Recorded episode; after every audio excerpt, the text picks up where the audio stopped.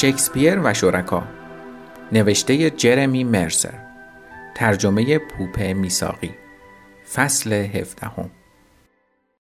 شکسپیر و شرکا به اینکه آرمان شهری سوسیالیستی است افتخار می کنند اما باز هم نمی تواند از فشارهای دنیای سرمایهداری فرار کند در کنار سلطان هتلداری که بد جوری کتاب فروشی را تهدید می کرد همه ما ساکنان مغازه هم گرفتاری های مالی داشتیم.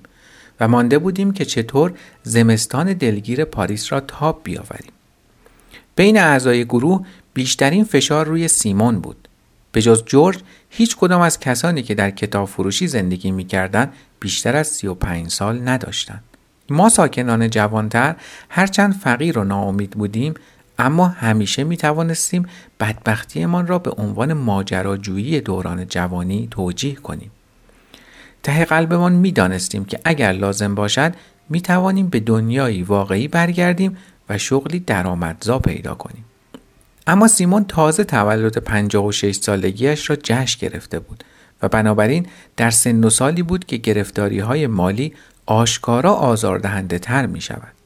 وقتی هر شب شاهد از هم پاشیدن شاعر بیچاره در اتاق عتیقه ها بودم برایم سخت بود باور کنم که او زمانی بتواند به ثبات برسد. خود سیمون چنان به خاطر شرایطش افسرده بود که به تازگی از دوستانش که به هند سفر می کردن خواسته بود در معبدی هندو در کنار ساحل رود گنگ نظر کنند که روح او دوباره زنده نشود تا باز مجبور باشد در مسیر زندگی زجر بکشد. بعد از صحبتم با جورج به سیمون گفتم که خطر تخلیه فوری از سر گذشته است. اما این خبر تنها برای مدت کوتاهی خیال او را راحت کرد. او هنوز هیچ پولی نداشت هنوز جایی نداشت که برود و هنوز کاملا امکان داشت که تنها جایی را که برایش خانه بود از دست بدهد. پیدا کردن کار راحت ترین پاسخ بود اما تقریبا یک دهه بود که سیمون هیچ کار عادی نکرده بود. هر از گاهی برای رستوران های توریستی فهرست غذاهایشان را ترجمه کرده و برای دوستی که در یک شرکت داروسازی کار می‌کرد کارهای کوچکی را ویرایش کرده بود اما اینها به زحمت برایش نان و آب می‌شد شاعر پیر همچنین می‌دانست که حتی در بهترین شرایط هم کارفرمایان در استخدام آدمی به سن سال او تردید می کنند. چه برسد به استخدام سیمون که به هیچ وجه در شرایط خوبی نبود. در فاصله سالهای اعتیاد به الکل و سالهای زندگی گروهی در کتاب فروشی شاعر بیچاره یک جورهای شبیه به گرگ بیابان شده بود. آدمی که هرگز نمی‌توانست واقعا دوباره با جامعه قاطی شود. همه اینها در نقشه های کمابیش رویایی سیمون برای آیندهش منعکس می‌شد. وقتی دنبال منبع درآمد میگشت تا شکسپیر و شرکا را ترک کند نخستین ایدهش این بود که دفتر شعرش را بفروشد. یک ناشر ایرلندی انتشارات سالامون یکی از کارهایش را خواسته بود و سیمون با این فکر که ممکن است بتواند پیش پرداخت بگیرد سرگرم بود. با چشمانی ذوق زده گفت ممکنه تا بهار برام یه چک بفرستن. اما هر دویمان می‌دانستیم که این دست نیافتنی ترین هدف با کمترین پاداش ممکن بود. شعر معاصر به ندرت پرفروش می‌شد. بنابراین حتی اگر قرار می‌شد کتاب سیمون چاپ شود برایش بیش از چند هزار فرانک درآمد نداشت و این پول به زحمت کفاف یک هفته زندگی در هتل قدیمی مدیسیس را در انتهای خیابان سنجاک می‌داد چه برسد برای شروع یک زندگی تازه. یک هدف واقع بینانه تر ترجمه بود. سیمون در سالهای زندگی در کتاب فروشی کم و بیش به شهرتی ادبی دست یافته بود و به تازگی یکی از نمایشنامه های سلین به نام کلیسا را برای یک انتشارات کالیفرنیایی ترجمه کرده بود. حالا قصد داشت قرارداد ترجمه رومانی از کلود سیمون شاعر فرانسوی برنده جایزه نوبل و یکی از بنیانگذاران رمانلو را ببندد. سیمون پیشتر داستانهای کوتاه این نویسنده را ترجمه کرده بود اون پروژه 28 هزار فرانک یعنی نزدیک به 4 هزار دلار می ارزید. مبلغی که در کتاب فروشی شاهانه به حساب می آمد. یک شب که داشتیم اتاق عتیقه ها را می بستیم سیمون گفت شاید اون وقت بشه یه آپارتمان بگیرم و بالاخره بتونم راحت سر رو بالش بذارم. بدون این ترس فلج کننده که پیرمرد مثل اسرائیل نازل شه و منو از لونه محقرم بندازه بیرون و اما بقیه ساکنان بیچیز شکسپیر و شرکا. بیشتر ما حتی اجازه کار در فرانسه را هم نداشتیم. ابلیمید یک ویزای خاص غیرکاری داشت و منو کرد از ویزای توریستی سه ماهی که به همه شهروندان آمریکای شمالی تعلق می گرفت استفاده می کردیم. اما مطابق این ویزا اقامت دائم در یک آدرس مشخص ممنوع بود. چه برسد به کار پیدا کردن؟ زن ایتالیایی به لطف قوانین تازه کار در اتحادیه اروپا از لحاظ قانونی می توانست کار پیدا کند اما او علاقه به ماندن در پاریس نداشت و داشت برای برگشتن به بولونیا برنامه ریزی می کرد. ابلیمیت از همه کاری تر بود و در کتابخانه طبقه بالا مخفیانه درس زبان ماندرین می‌داد. او با این کار هزینه غذای روزانهش در کافتریای دانشجویی و شستشوی ماهیانه لباسهایش در لباسجویی محله را هم به زحمت در می آورد.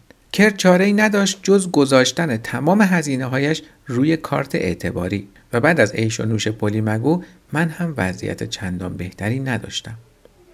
شکر خدا البته این مخمسه مالی راه های دررویی هم داشت.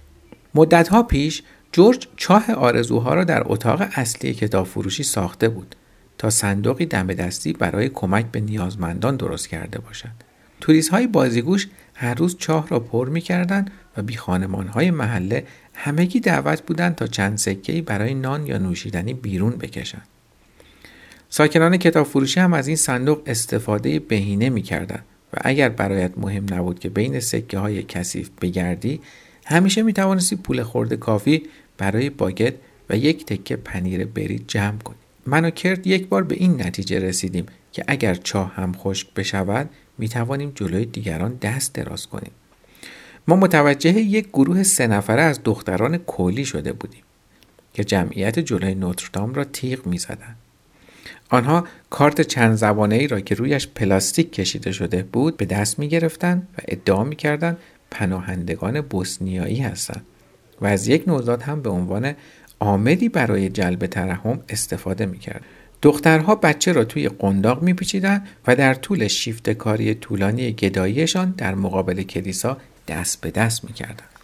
یک روز صبح وقتی داشتن روی نیمکت های جلوی شکسپیر و شرکا یک سری سکه پنج و ده فرانکی را میشمردن به تماشایشان ایستادیم.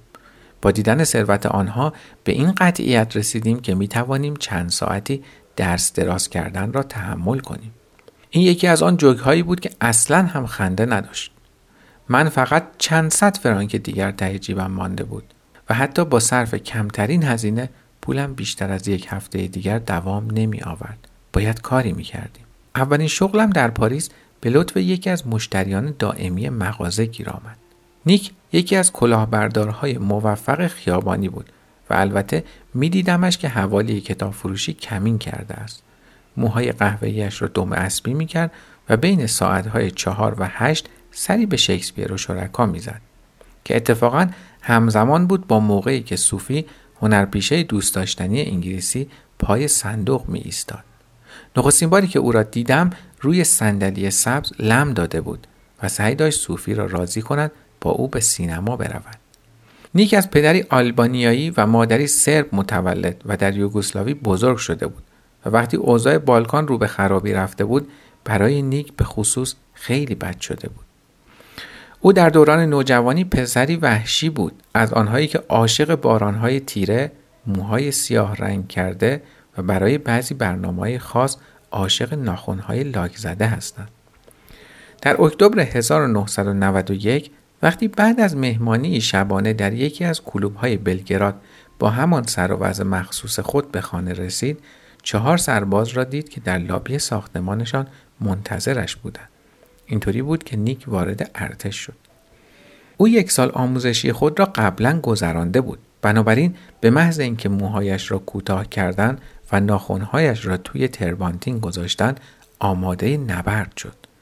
چند روز بعد از آن شب که تلو تلو خوران از کلوب به خانه برگشته بود خود را به همراه دهها سرباز جوان دیگر در حال سینه خیز رفتن در میدان جنگ یافته بود تا بتواند به دهکدهی در تصاحب کروات ها حمله کند متاسفانه دقیقا برای دفاع از دهکده در مقابل چنین حملاتی مسلسل جیب را بالای تپه نشانده بودند.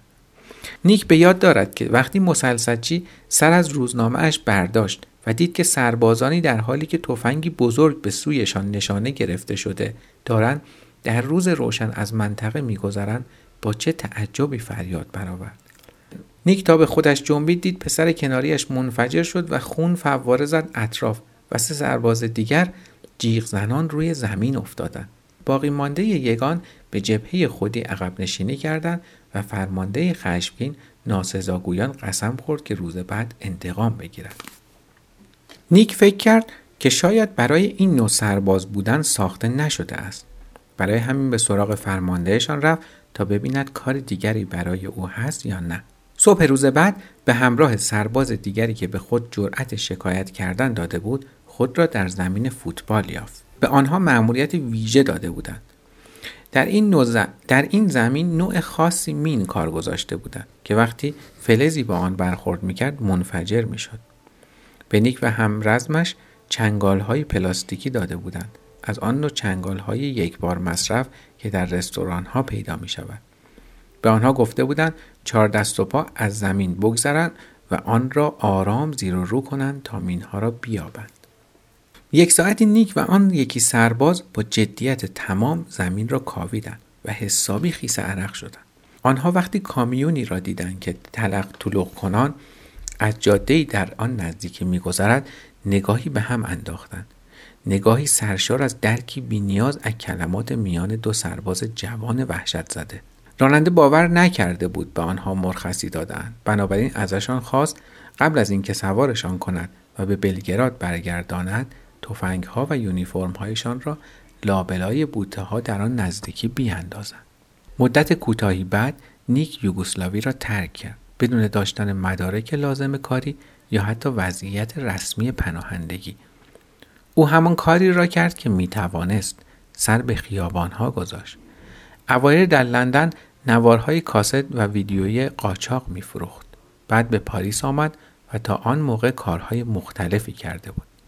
در دکه مو بافته بود، کنار خیابان زیورالات منجوقدار پرزرق و برق فروخته بود و زمانی که سر و کله من پیدا شد سر فروشگاه زنجیره بزرگی که نامش پر بود از حروف بی صدا FNAC کلاه میگذاشت. قشنگترین بخش ماجرا این بود که کار او کمترین میزان قانون شکنی را در بر داشت.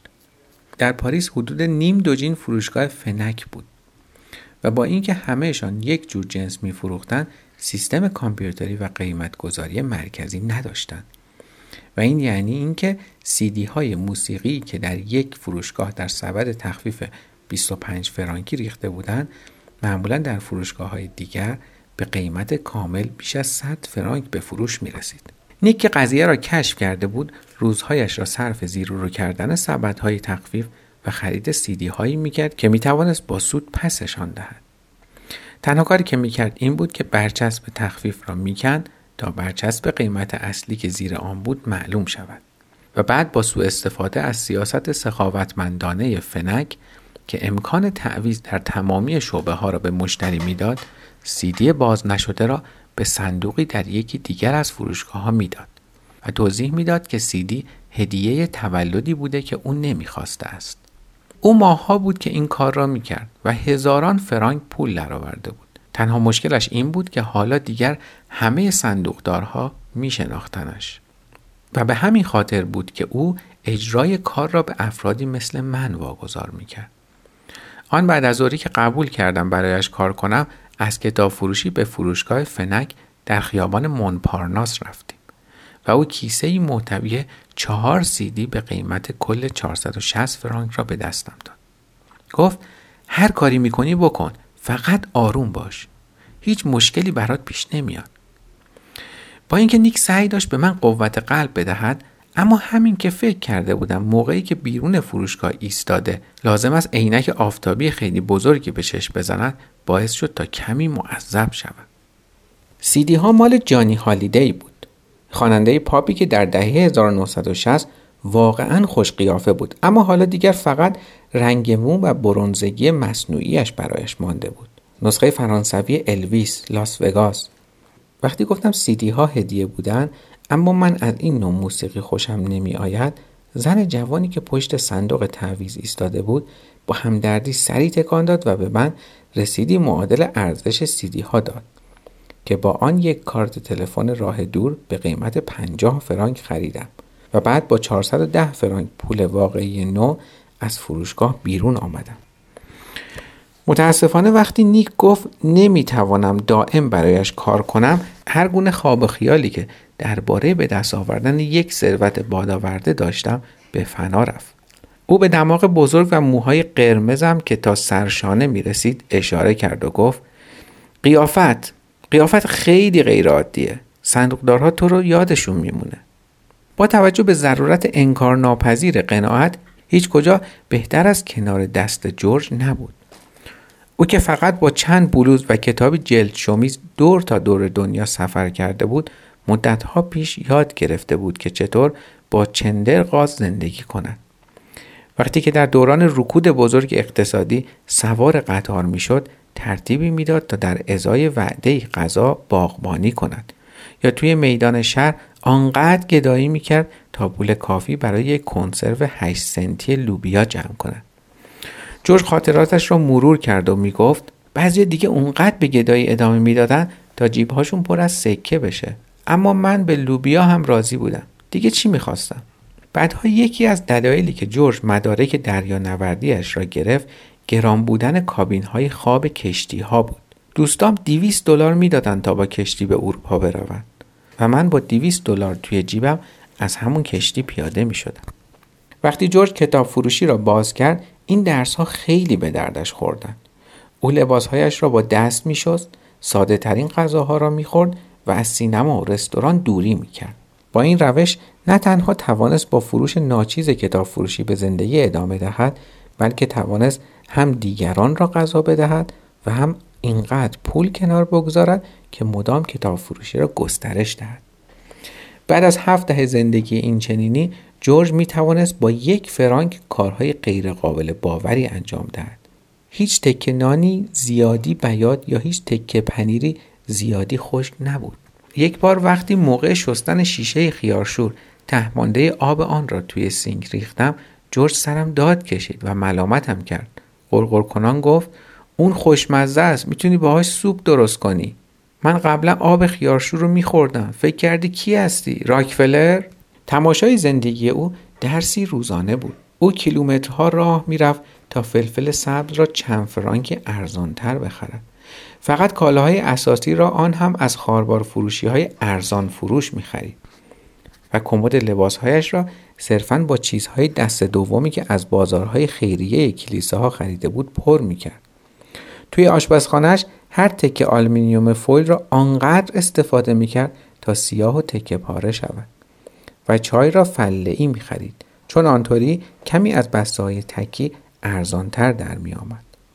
با اعمال چنین قواعدی بود که شکسپیر و شرکا سر پا مانده بود و جورج توانسته بود نیم قرن به مردم جا و غذای مجانی بدهد. جورج به این نتیجه رسیده بود که پول بزرگترین بردهدار است و عقیده داشت با کم کردن وابستگی به آن می‌توان از سلطه این دنیای خفقان آور کم کرد. جورج به من می‌گفت مردم همه به هم میگن خیلی کار می‌کنن. میگن نیاز دارن بیشتر پول در بیارن. که چی بشه؟ چرا با کمترین چیزهای ممکن زندگی نکنیم؟ و به جاش وقتمون رو با خانوادهمون بگذرونیم. یا تولستوی بخونیم یا کتاب فروشیمون رو بگردونیم. و هیچ وجه قابل درک نیست. در سایه همین تعالیم جورج بود که روزها میگذشت و می‌دیدم بیشتر از چند فرانک پول خرج نکردم. با این حال جورج اصرار داشت بهتر از آن هم می‌توانم عمل کنم. وقتی داشتم آشپزخانه را تمیز می کردم و تکنانی را که می‌شد برای سوپ از آن استفاده کرد دور میانداختم مچم را گرفت. بعد متوجه گناه کبیره شد. کیسه نایلونی را که روغنی شده بود توی سطل آشغال انداخته بودم. دستایش را با ناامیدی روی سرش گذاشت و پرسید چی کار می‌کنی؟ این کیسه ها رو واسه مشتری ها نگه میداریم. بشورش نه اینکه بندازیش دور. کی می‌خوای این چیزا رو یاد بگیری؟ به جورج گفتم آن روز در راه است هر روز داشتم چیزهای تازه یاد می گرفتم.